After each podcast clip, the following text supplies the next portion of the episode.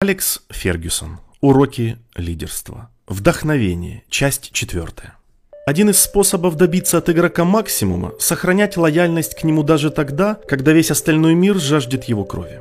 В футболе, как правило, для этого выпадает много шансов. После памятной атаки в стиле кунг-фу Эрика Кантона против агрессивного, сквернословящего фаната команды Кристал Пэлас в 1995 году, клуб на 4 месяца отстранил его от игр, а футбольная ассоциация удвоила срок дисквалификаций. Однако Манчестер Юнайтед всеми силами старался его поддержать. Эрика выдворили с тренировочной базы. Ему не разрешалось тренироваться вместе с командой и участвовать в играх предсезонного тура. Он чувствовал себя забытым и изолированным. Я приложил очень много усилий к тому, чтобы он чувствовал нашу заботу. И впоследствии, когда Кантона оказался на грани перехода в итальянский клуб, именно наша лояльность удержала его от этого. Несколькими годами позже на чемпионате мира 1998 года во Франции Дэвида Бекхэма удалили за агрессию по отношению к аргентинцу Диего Симеоне, теперешнему главному тренеру мадридского Атлетико. Мы стали на сторону Дэвида. Весь журналистский корпус был убежден в том, что удаление Бекхэма стоило сборной Англии победы в этом матче. Заголовки статей ясно говорили об этом. Пресса была безжалостна.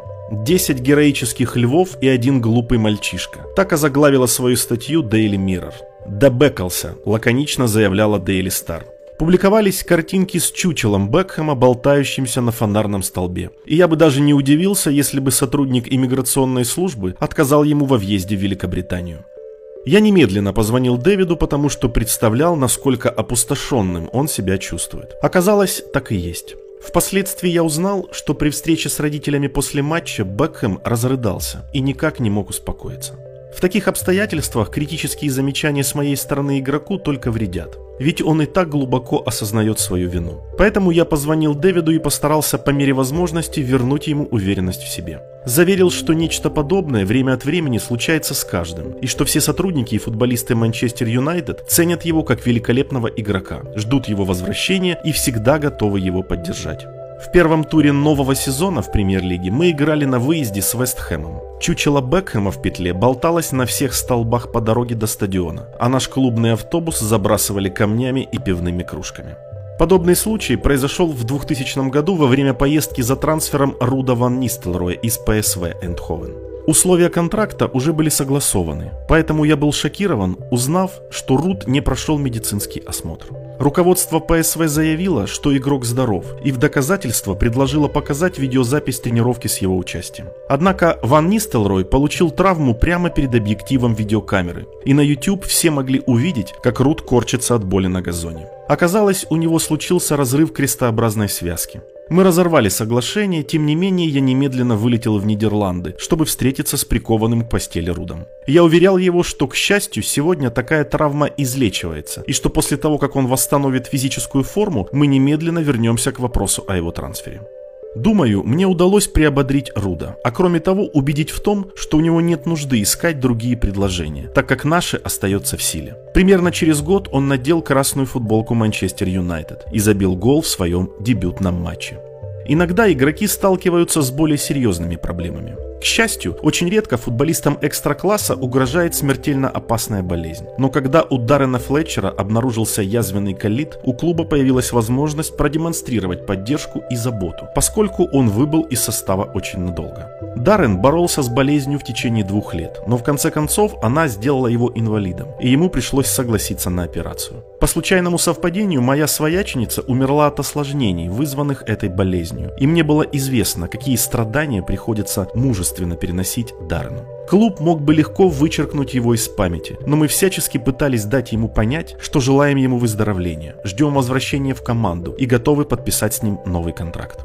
Флетчер пришел в Манчестер Юнайтед еще подростком и никогда нас не подводил. Пока он проходил лечение, мы назначили его тренером резервного состава, чтобы он не чувствовал себя брошенным. Как-то раз, заглянув на одно из его совещаний с игроками в перерыве матча, я был поражен. Даррен вел себя великолепно. Он вещал перед футболистами. Если вы думаете, что такая игра поможет вам попасть в первую команду Манчестер Юнайтед, то вы должно быть шутите, у вас просто нет шансов. В установленный срок Даррен поправился, после чего с большим облегчением поведал публике о битве, которую он выиграл. Сейчас он с гордостью носит звание капитана команды Вест Бромвич. Хоть это и звучит странно, иногда мне приходилось защищать игроков, не включая их в основной состав. Это касалось футболистов всех возрастов.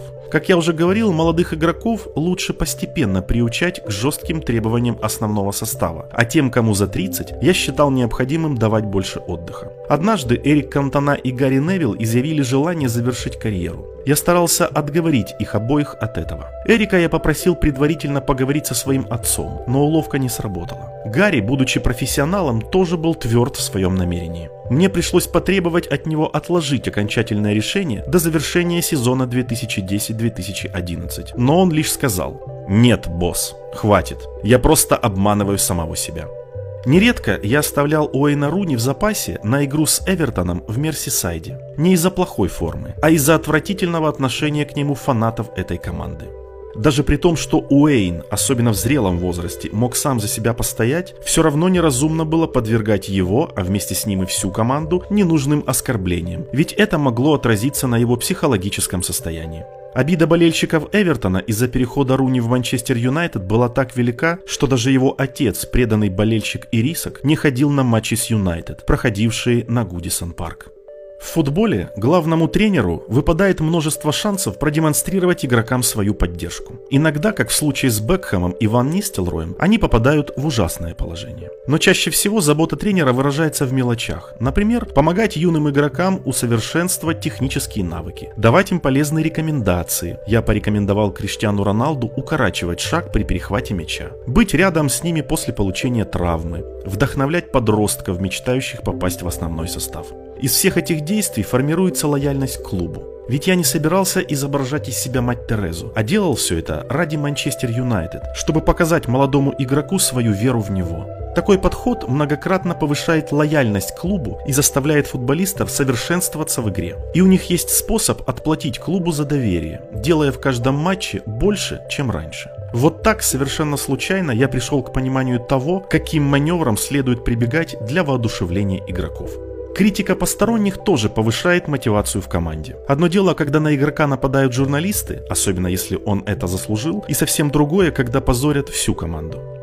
Мне это даже нравилось, потому что давало в руки дополнительные козыри. Такие нападки задевали всех без исключения членов клуба, что только сплачивало команду, и мне оставалось только кинуть боевой клич.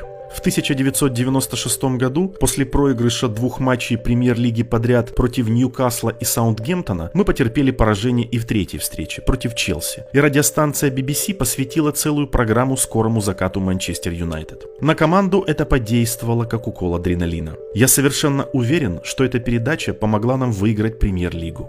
Сегодня легко понять, почему эта история так хорошо мне запомнилась. За последние 20 лет в Манчестер Юнайтед нечто подобное случалось лишь дважды.